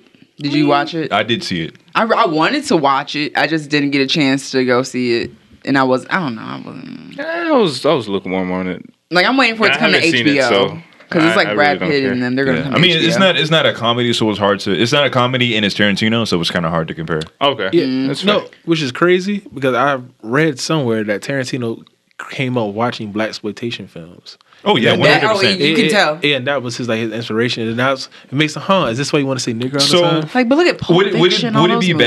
bad? I really want to all the when it comes to Jackie black. Brown. If you would remake another Like- another uh, blaxploitation film, I want him to bring back um, like nigger Charlie. Yes, I knew you were gonna say that. You know, you know he has a you know he has a script already made for He it. like- does. he does. Because I feel like like like, a when oh, like when, big, because when, because when Can Tarantino I really he really is he really is like the only white man that can really truly get away with saying nigger. Because He's we allow, only because because we he's allow him. because we, 'cause we allow him. If- He, if he keeps the has plots the golden. in those he's, the, movies- he's the only white man with that Yeah. that golden with the golden ticket, basically. But Like I don't. In today's cli- in today's climate, I don't know if we'll let him make that movie. I mean, I really want to be Granted, he, honest. said, he does say like Samuel Jackson says one of his close friends. Like he he goes to him sometimes. When he like He hits a him que- up every like, what bro. You think we could drop like- nigger Charlie yet? But certain people are like, you going to Chris Rock and you letting your white friends say nigga around you and all that type of stuff. It's like, I understand that you've given them a pass. In private, they have this pass to say nigga, but when you start giving people fucking passes to say it in public, then then I have the right to say no. I'm going to cancel you and this person because I don't feel that that's right. But you know that's neither here or there. Nigga Charlie, if that came and they go to a town in the West and take over the town and then lock the people up for being bigots and prejudice and racist against black people, you took over the town come on. And you call it and like we put black laws in place. Ah, I will watch the fuck out of this movie. Like Come on. Did you, Now? did you see both of them? Because there was like the there's three of them. There's three of them. There was like Nigger Charlie, and then there's the ghost of Nigger Charlie, and then there's like the soul of Nigger Charlie. Yeah. I want to watch all. If they come out, I'm, I'm down. It, it was a different age. It's a trilogy. Yes.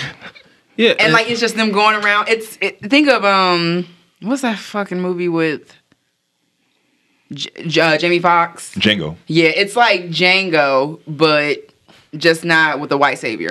it's great. Now think about it. Is every one of Quentin Tarantino movie just a blaxploitation film in disguise or something else? Oh yeah, that's all that they are. Pretty much. You can like the moment that you Who the main- said what you said, are. you can see you can see how like that was like with Pulp Fiction, how it's set up, like the kitschiness of it. Like you, yeah, it's Kill Bill.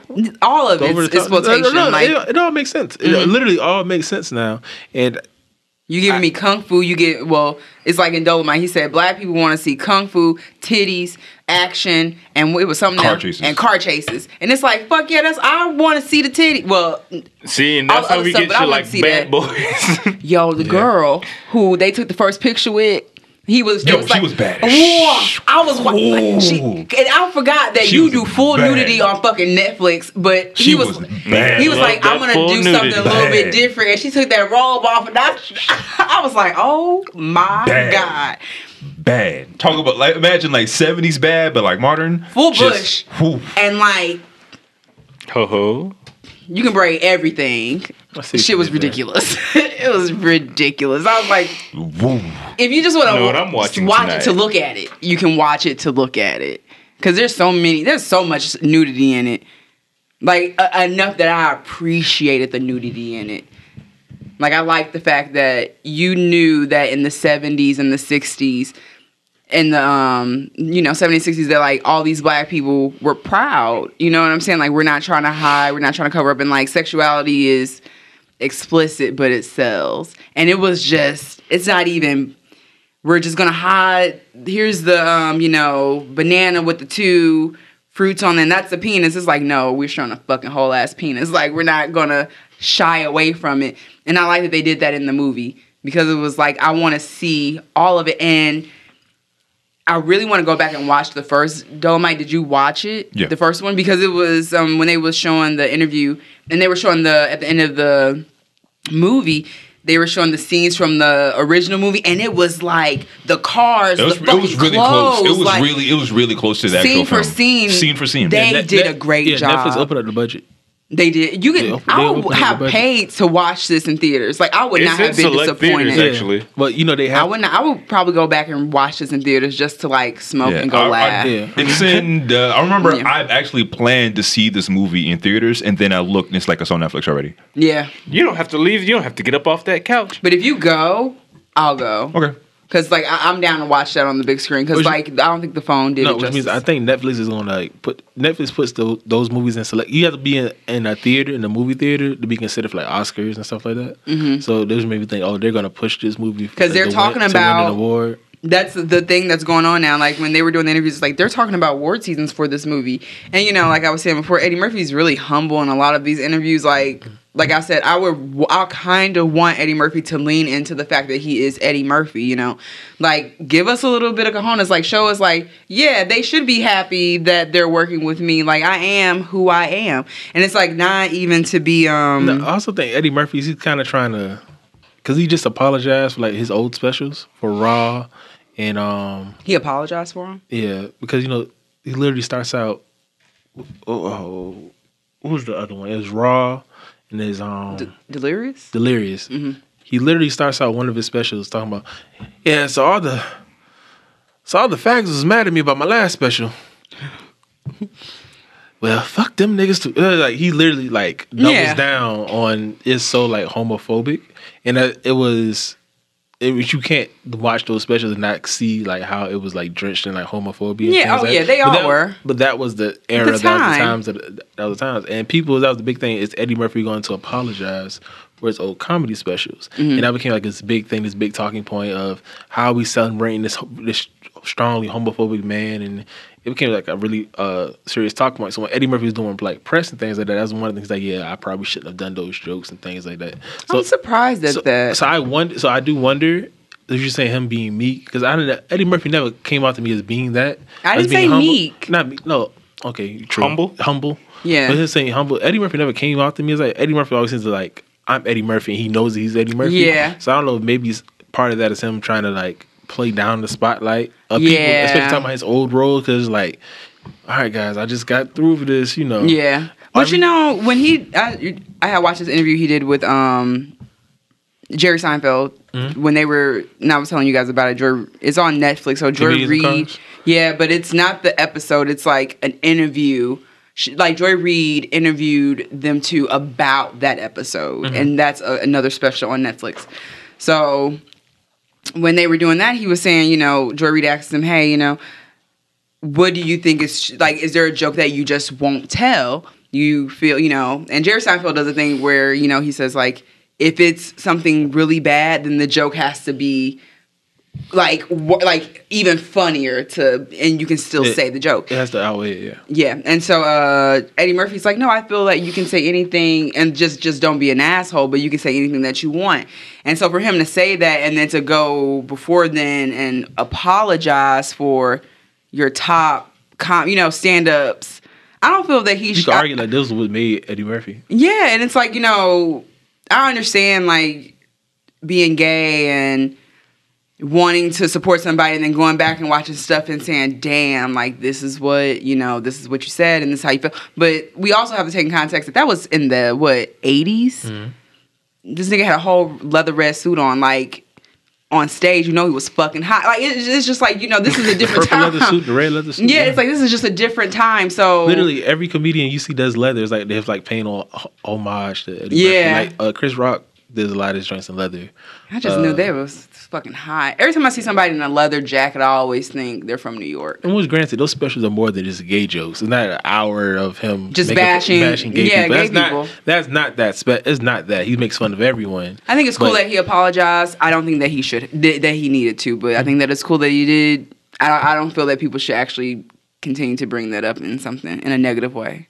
Like that made him, like you said, that made him who he. I believe that as well. So Well, I was just saying, were you saying him being humble? I was like, is that? I wonder if that's him. Is him being to bring- humble? but you, just trying to it doesn't matter everything? either way because it's still Eddie Murphy. You Would- know what would- I'm saying? Would you allow it if it was bigotry in any other way for for another comedian?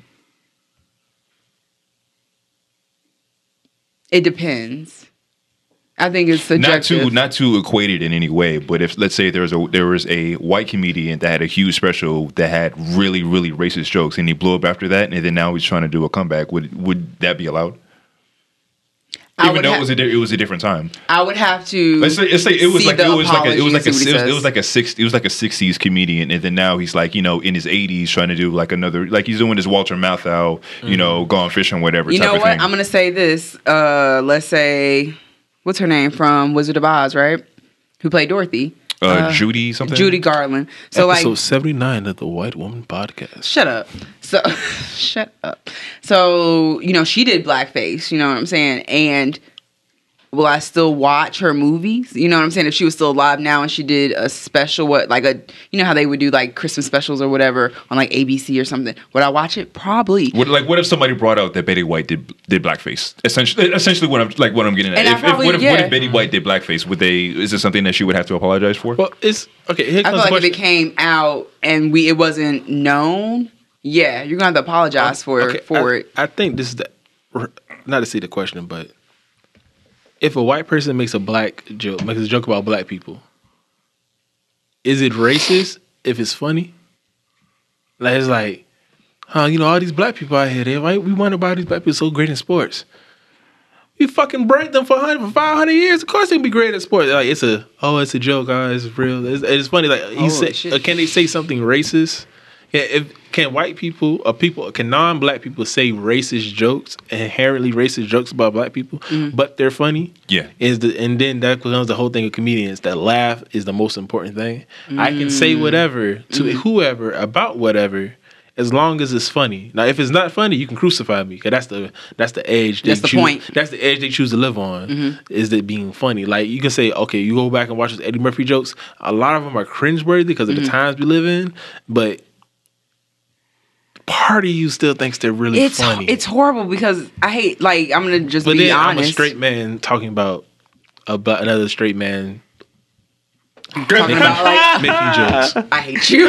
but no, I I get what you're saying. It's it's it's kind of a, a hard line, you know, because Like I don't think I could ever hear listen to a white man make a joke about black people and oh that's funny. you know Bill Maher said a joke a couple like I think I don't know when, but I he would was never think Bill Maher's funny. Fuck that guy. okay. Fuck Bill Maher. So he said a joke about um someone said something about slavery and he said, Oh well I wouldn't be I would be in the house. I wouldn't even be in the fields or something like that, you know.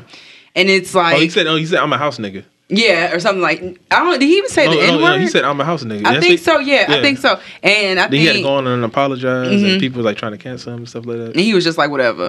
Yeah, because then Killer Mike got in trouble. He's like, okay, because he said you said your apology. Yeah. you, And so was did Ice line, Cube. And Ice Cube was like, you said They your brought him on the apology. show. They say, hey, you said your apology. Okay, then I say, well, oh, we as a black community forgive you, but you know, we Yeah, still, be- we still, we still rock with you. We understand, like you got out of, you got too comfortable. Yeah, because you know, let's be for real about it. Ice Cube and who's your say Killer Mike. don't speak for me.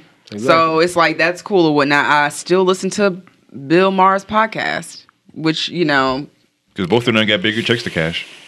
Hmm. yeah. So it's so it's kind of hard because it's like I wish I stuck to my morals a little bit more, but I don't. Yeah, like it's the same thing. We, we uh, almost talk about artists. Like, um, we were at a wedding over this weekend, and the DJ put on R. Kelly, and literally everyone stopped and was like, "No, change the song." Yeah, Like, so- saying, yeah. like, People we're were hitting that kill, bro. Like, Turn this shit bruh, off. bruh. Like you, You should turn know better. You, should have known better. I'm like, we were too young. Turn this shit off. Yeah, yeah. But then it's also like, um, He he played for the auntie crowd. Let's be honest. He did. yeah, yeah. And they would have got up and danced if y'all weren't there. probably some Yeah. people were, but um, And we were like, Some- no, no, no, no, shit we're that shit that's down. Will you play Happy People? no, What was the song? uh, Ignition remix. Ignition. Wow. That's that's the test right there. Yeah, it is because you. know Mine that is song. Happy People. Cause I, I damn the song is going in my head now. Yeah, and I actually Yeah. yeah. I hate you. Yeah, yeah. And Yeah, we were- yeah, Edit all yeah. this out. Yeah. Edit all of this out. Redact everything. Let's play Future in those segments, but um, Dang, I just really want a white suit step. Yep. But even like an artist like uh, Sabrina Claudio, when she was like found out when she was like 15, around the age of 15 to 18, she was had like a she was on this Twitter account that was calling like black women roaches and Who's this person? Sabrina Claudia. She's a singer. Sabrina Claudio? You haven't heard Yeah. of her? No, No, no, she's a, like she she's got two first names. no. Her first album was really really big and everyone loves it. And then people were like, Couldn't been that and then, big. pe- and then people come out and they do like the research on it. It's like, oh, there's Sabrina Claudia. It's just like used to all these like really like racist stuff. Is she white or something? She's Hispanic, but she's like a white Hispanic. Oh, okay. Yeah, I think her whole- dad is actually black or something like that. You know, Or half black. I don't know. That was one of the shits I was seeing. It was like, wow. because sometimes it gets to the point. It's shit. like even if your dad is black, even if like even you could be No, mixed and stuff, but like no. you present No, she's white passing. Yeah, so it's like that's how Oh, you no, present, and when you go and you start talking negative about darker skinned females than you, especially from another another race, Yeah, but then, then it, it, it starts to be problematic. It's not even it is problematic. It is a problem. You probably Yeah. shouldn't have done it, but you know, being around a couple, being around some teenagers after a while, that I teenagers are assholes. Mm-hmm. They say fucked up shit often, and I'm just like, you know, now you have a platform that is on there forever, so you know, there's a little bit of give and take when it comes to people posting things from adolescence to being an adult. that's what she looks like. Yeah, I would have thought she was white. I don't know. Um I've Yeah, Claudio. yeah. Sabrina Oh, that's Claudia. her last name. Yeah. I thought her la- I thought you said Claudia. No, Sabrina Claudia. I was like, why she got two first names? So anyway, like she comes up this Twitter page, and then like people called her out for it, and then originally she like denied doing it, and then she apologized. It was like a half-assed apology. She She pretty looks much. unimpressive. she pretty much. no, She said she has an amazing voice. She probably does. She she pretty much said, "I'm sorry if you were. I'm sorry if you were offended." And then the, all the great yeah, ones started out. like, oh no, you're canceled. And then she came back with a really heartfelt apology. I was 15. I was angry. I was just saying a bunch of things on the internet. I never thought would But she didn't learn, and that's the thing is like you didn't immediately learn. You Yeah. c- now then- I'm just like ah, I could Yeah, care less. people's now. like, okay, no, we're not fucking with you or your album. We're not fucking with you no more. Like you know, we all loved you. Fuck it. She Mm-hmm. just dropped the album. The album's supposed to be flames, and then this whole thing of like, it's literally black people on Twitter's like. I fuck it. I don't care a fuck with anything I say. I'm listening to the Sabrina Claudia album. Y'all can hate me. Y'all can call me whatever y'all want to. Mm-hmm. Her music is good enough for me to excuse. She can call me a a roach all she want to. I need this music because she's so great. she can call me a roach all she wants to. and then I think that's a, I think that's the thing. Like you, you reach that level with any artist. Like, what's your what's your line? Yeah, what's And your like, how much does this? And get, not hard back on Kanye, but what's your boundary with Kanye West? Kanye, Kanye West can mean so much to you that he can say or do whatever because his music is, you know, he could say his music saved your life. Yeah. and therefore he can do no wrong. Mhm. You feel me? Or Eddie Murphy could be such an influence on you as a comedian, or as, he's played such a big role in your life growing up. No matter what he does, he can do no wrong. The same thing people say about Cosby. Mm-hmm. Cosby has played such a prominent role in my life. There's no way I can ever. He did a lot of terrible things. I can acknowledge he did a lot of terrible things, Mm-hmm. but. I'm gonna watch his movies. I'm gonna still watch the Cosby Show. I'm gonna watch a different world But then because also these you- things meant that much to me. But it's like you gotta. Sometimes it's too. That's kind of different too because you have people like Bill Cosby. You're playing a character that I loved. You know what I'm saying? Like I didn't watch Bill Cosby stand up. I didn't watch Bill Cosby. Like when I got introduced to Bill Cosby, the Cosby Show was already off. You know, off air. So you know, this is what I'm getting introduced to reruns and this character. That's what I loved, Yeah, not we- Bill Cosby. Yeah, we weren't, and I don't think we weren't alive during like when the Cosby Show was like on and running. The Cosby Show was doing similar numbers to the Super Bowl. I'm That's not- how yeah. big the Cosby Show Yeah. was. Like it's affected a lot of people. So it's like I understand the same thing with Michael Jackson. Hmm? Michael Jackson, the person versus his music, right? It's like, do I, growing up, you know, Michael Jackson was my dad's favorite artist. I have a lot of memories with a lot of those songs. Do I give up listening to these songs and the memories that are attached to them because of the actions that Michael Jackson did at the time? You gotta listen to Jackson Five, Michael Jackson. Shit, I was like, I'm listening to the Jacksons' last album that he toured with them, like his Please The, tour heart, with the Heartbreak Hotel album. No, uh, yeah, uh, uh, what's that goddamn album called where they're all All their heads are lined up. yeah, and it's like the sh- it's shiny. Fucking cannot think. I know what it's exactly what you're talking about. But it was the last tour they did together, so they can make some money. for the brothers before he was like, yeah, nah, I'm bye bye. Are we? lis- Or, or is it okay? I'm gonna to tell li- y'all like George Bush told me. Fuck y'all niggas, I'm out of here. Pretty much. Or, uh, or is it okay to listen to Black Michael Jackson instead of the White Michael Jackson? I mean, was he molesting people this whole goddamn time? You know what I'm saying? Like, I don't know. Yeah. Did he? Honest- like, I don't know. Well, But you- do I you- still stop listening? Do I stop? Or you can be a music? diehard Michael Jackson fan, be like, I don't care what anyone said. At first, I think there's still enough plausible deniability of thinking Michael Jackson didn't do any of these things. But this, I say that, and it's people who love R. Kelly who can say the same thing about R. Kelly. There's enough plausible. He doesn't a mountain because there's a mountain of evidence against Michael Jackson. Yeah. but Yeah. there's people who deny and say it didn't happen. Right? Yeah. And you can love Michael Jackson. As, uh, so, as a comedian, he made a joke about that. It's like, you know how it's much like, we love Michael, Michael, Jackson's Jackson? dead now. You know what I'm saying? It's like I'm not. I don't want. There's R. Kelly songs that I like, but I also can't put R. Kelly and Michael Jackson on the same level No, no. tier, anyways. No, you never do that. So it's like because Michael Jackson was making music that wasn't just about fucking folks. So ooh, that don't sound good either. Because maybe he was, and it was subliminal. I don't know. I just don't know. But going back to like um like Eddie Murphy and all of that good stuff. He said these things. If he apologizes, like anybody, it just depends. It's hard. I wish, like I said, sometimes I stuck to my morals a little bit longer, a little bit stronger. But sometimes, you know, a good song, television show, album is gonna pull me right on out of that.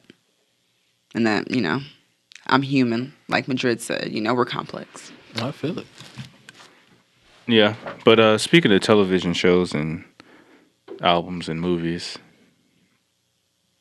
why are you making that face, Sassy? Oh, I was wondering where you was going. Where is he taking it? but more specifically along the lines of shows, uh, the guys from Game of Thrones, uh, D and D, whatever the fuck, they're actually supposed to go to Star Wars now, right? That was uh that was one of the reasons that was speculated why they rushed the last two seasons, even though HBO's like, here's an unlimited budget, make it happen. You can get as many episodes as you want. And oh, were and they ch- and then they, they- chose they- to they just were like, They yeah, shortchanged we uh, we kind of got uh Star Wars Got our own hitting us shit up. happening. We can we, we we might be able to go go for it with the trilogy. So basically, that just got uh that just got canceled, and they got they quit to Okay, go so- work with Netflix. Yeah. Allegedly, So they left HBO. I'm sure they fucking Ain't got that- fired. They ain't let- that like a whole jump down? Yeah, they left HBO to go work Yes. with Disney for the Star Wars trilogy that they had, and in the midst of them signing on to do the Star Wars trilogy, they signed a, a, a deal with Netflix to produce TV shows and movies. So they were working with uh, the, the three big players. So th- the three of the big players and said, okay, these are the things we're doing. And some reports said that Disney's felt like, okay, how you gonna work with Netflix and develop their stuff and work on the Star Wars movie? And we just seen the How you fucked up of Game of Thrones. Game of Thrones. So some yeah, so like like you said, some people speculated they were fired or they were kind of lightly pushed out the door. right. And they said, well, and their official statement says, yeah, we couldn't we couldn't pay enough attention to Star Wars and do it the respect they need and the, the stuff was producing for Netflix. And then some reports have come out saying they had they were having conflict of interest with uh cause this what do you mean an aunt can't fuck her aunt, her nephew? Yeah. That is Star Wars and it is. you know incest is Yeah, all wrapped Yeah, there. yeah, we don't talk about that. We don't talk about that scene where uh, Luke kisses Leia because they don't know their brother and sister yet. Yeah. And there's it is a sexual tension between Han Solo, Luke, and Luke and Leia. There was that whole we- triangle. Yeah, we just don't talk about that. We just uh, skip that part when we talk about. It It was Star a Wars triangle altogether. that turned into a straight line. Yeah. but they were supposed to helm like the next trilogy was theirs. They're supposed to helm the first Star Wars movies Uh-huh. that were not going to do anything with the Skywalkers. Yeah. And then and then some reports are saying that they were having conflict with Lucasfilms and like the people who really love Star Wars. And it's like what you're doing isn't Star Wars. It's some other shit that just happened. To, like you're not doing a Star Wars movie. You're doing You're your own shit. yeah. And you're, And just, using, the, world, element, You're yeah. using the elements of Star Wars, and they couldn't like come to an impasse. It's all right, fuck it. Because Like, you're you are taking something that has a huge history. Yeah. Like you just can't. I'm gonna do my own spin on it. Nah, bro. You can't. You you can't be doing that with Star Wars like that. Yeah, like if you're gonna venture out of the Star the uh, Skywalker trill like lineage, you you got to come correct, or tap into some of the older shit that yeah, what you Disney say? kind of retconned. Mm. But you know, it's not like they can't just go pull some of that shit out. Like here, we're repackaging it. which that's and like do like your own see. little spin on it. But Disney ain't taking a whole lot of chances right now. They're doing so many reboots. They're just like we just trying to. It's like are they? Right, and they they don't have to be in any rush to do a Star Wars anyway. So go find the right people for it. And you don't want to have a situation like what happened with this last trilogy, where the director in the middle decides to say fuck everything that was set up in the first movie. Because I don't like the fans. Yeah, so now you're Euro stepping and shit. Like, Euro stepping. yeah, that's when you like you you're playing basketball and you drive into the paint and you You take a step You to the, a a, hop. big step to the left and then a big step to the right. yeah. You're basically going around something. Mm-hmm. Yeah, but you know, It's you called got a red step. Euro Euro step. A Euro step. Yeah, and you got all these people in the paint like, no, we're about to swat that. Well, You don't need that. Yeah. That's that's stupid. You're not Kyrie. Don't do that shit. But yeah, I Who's Kyrie? Kyrie Irving. is a basketball player. The handle god. Yeah, but then it also came out they were doing a um like a Q and A at like Harvard or something like that, and someone asked him like, yeah, so how'd you get into like Game of Thrones? And they literally said, yeah, Game of Thrones was actually our first actual big project, Oh my god. and yeah, we didn't know anything about like It was a set- very expensive uh First film part, school. like, yeah, Yeah. They, they literally say it's like the most expensive film school that we didn't know anything about set design or how to hire actors or like story progression. Which again, when you go back, and them saying this themselves, like yeah, we were All learning. They white literally saying they were learning on the job, Like, how- as they go. on how to do it, which mm-hmm. makes sense. Of Wow, how, this is fun. how they when they got away from With all the this money. when they got mm-hmm. away from the books and the show with the shit, it's like oh, it makes sense because you literally didn't know What the fuck it's, you were it's not, doing? even, it's not even that you're incompetent. You just don't. You, you're literally You literally Like, don't you- know. You literally Like, they don't were know what being, the fuck you're doing. They were being carried by a the source material and b I'm the team. I'm sure that HBO gave them Yeah. Yeah. and the money that it was making. and people like, knew what they were doing. and they were just pumping it in. They, HBO was just pumping the money into them. Okay, Mm-hmm. we're not going to let you fail. Yeah, like all the awards they're they're winning comes from them, and they happen to get shit just because, like, well, shit, we're giving out all these awards, y'all can take them too. Yeah. So Wow. seeing that and then like, oh, so this is going to be our first shit after Star Star Wars is going to be your first shit after that. And you see it, all the backlash you got from Game of Thrones. Game of Thrones fandom doesn't even compare to Star Wars fandom.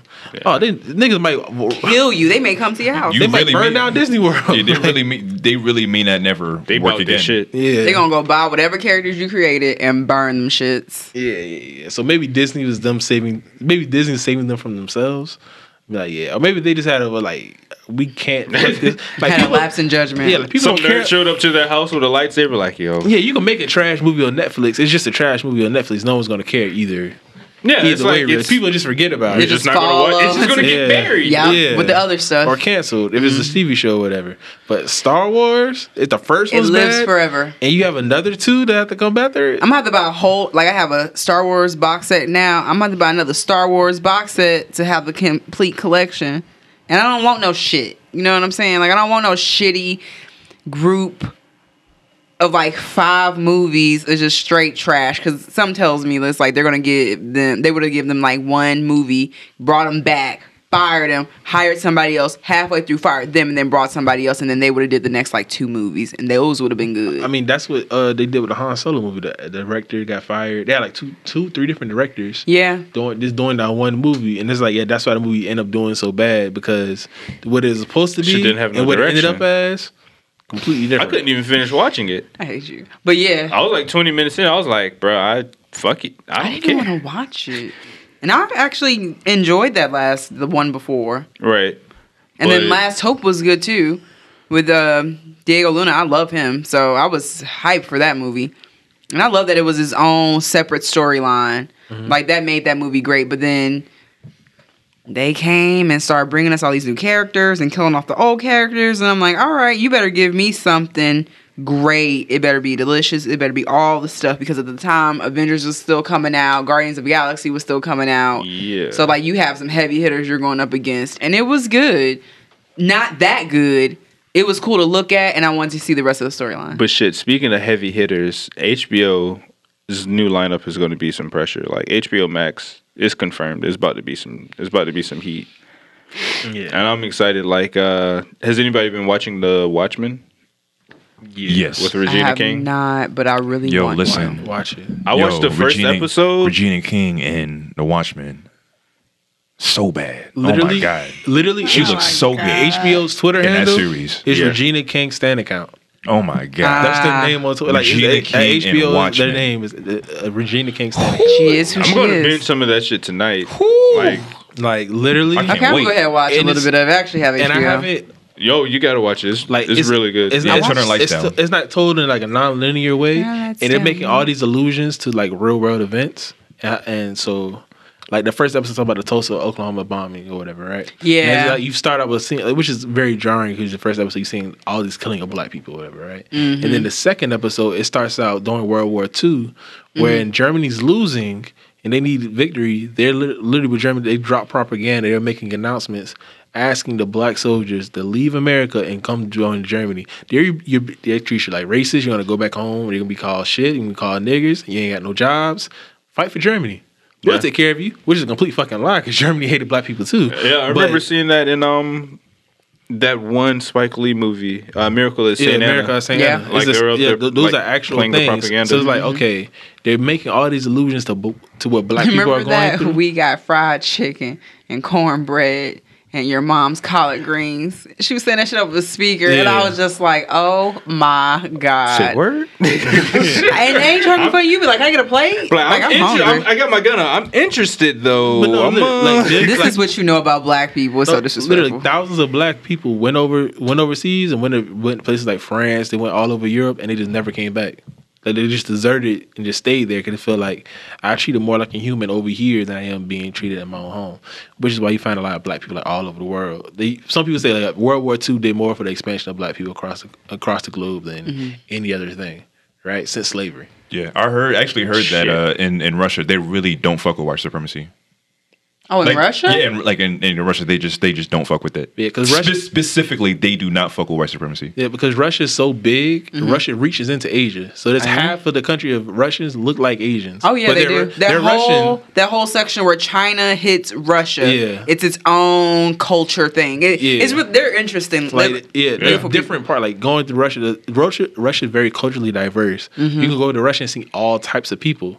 Russia's just communist, so we don't look at communism in any- anything special. Like, and Russia's also been our biggest rival, so we don't look at Russia or communism or anything about Russia being like, oh, it's all. The, you think it's just all blonde, all red hair, vodka. You think it's all brown- Ruskies. Yeah, yeah. We think it's, It's all like blonde hair. Yeah, blonde hair. Those hair, are the, red no, hair, the Norwegians. brown hair. Like you, th- you think of oh, I think Russian. dark hair Yeah. and fur Yeah, and vodka. yeah. That's what I think. over like a strong looking Vodka. face. yeah, Reminds you of home.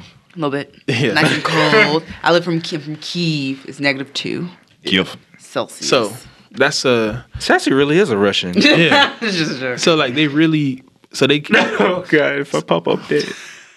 so with I every wouldn't kill you. so with every Okay. episode like they're making these illusions and it's like okay what is this what is the are you saying that the Watchmen are doing this era which is like why are they doing this and then looking in the world of the Watchmen it's like damn this shit's almost not say this shit's almost lit So the thing about that, I I was actually saying like watching the first episode, I thought it was uh like coming off of the movie. And I was I was remembering Mm-hmm. Oh, it like that, fucking but it's actually like uh, I talked to some people and they're telling me it's actually based on the comics. Mm. So Yeah, it's the this sequel is to the, the comic this book. is the sequel to the comics. So, you don't have to watch the movie. no. Good, because I never watched the movie. Yeah, I mean, if you want, I would say go or watch you it. watch like a That shit 20 minute long as fuck. that shit It is is. long as fuck. And though. like I, only thing I remember about it was like some glowing dude who had like a dick that you could see. Yeah, there was Yeah. a big glowing dick. But um, watch like watch a YouTube synopsis on yeah, on the, both. of the comic book series. If we watch that, is okay. This is everything happened in this, and it just sets up. Okay, this picks up right after that, or Mm-hmm. a couple years or whatever after that. yeah. But seeing like the world of the Watchmen, like the policemen, like The uniforms is fresh, bruh. I saw Yeah. the thing for it. I was like, ooh, Yeah, but even outfits. like even like for a gun, the policemen they have to get like buzzed, like they have to be approved before they can even unleash their guns in their cop cars. And it's like, oh okay, and um instead Damn, of, that's wild. Yeah, I'm like, what? Yeah, instead of reparations, they have this thing called Redfordations, which is basically the uh, Nixon. He remained president for thirty years, and then the next president after him was uh, President Redford or whatever, right? Robert Redford. Robert Redford, and he what he the did- actor? I don't know, maybe, but what anything what he did, he gave black people reparations. Say, hey, where this is America apologizing." That's. Jane Fonda's husband, I think, right? episode eighty of the White Woman Podcast. But um, we don't. well, essentially, what he did, he gave all the black people in the country their uh their uh, reparations. They gave them money. They apologized. It's like, damn, this is like everything black people. It's almost like watching this. Like, damn, this is what this is actually what niggas want. This What's shit right here. again?